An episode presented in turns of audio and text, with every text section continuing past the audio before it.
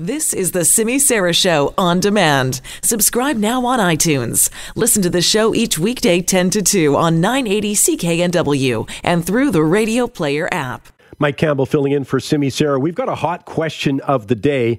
Hear a lot about ride sharing over the last three, four years. Lots of promises. Well, we're hearing that it's going to happen in September.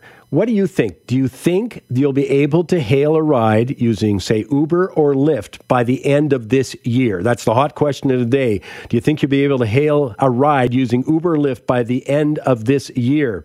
But in the meantime, hey, you can vote on Twitter at CKNW, Twitter at CKNW. But you know, are we really going to get this? Is it going to be in a form, though, that is similar to what we're seeing in other jurisdictions? Are the restrictions going to be so many it won't be recognizable?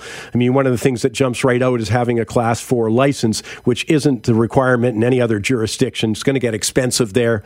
But bottom line, do you really think it's going to happen? I mean, we've been talking about this for a number of years. We're years behind other places in Canada, years behind other places in the United States. So, what do you think? You can also call in at the buzz line.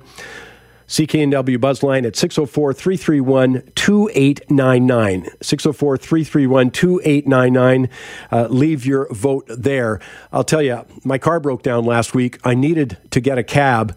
Two hours later, I got one because everyone else wanted one in the same five minutes, I think. I know if I had Uber or Lyft, I would have been right to the destination in six minutes. There you go.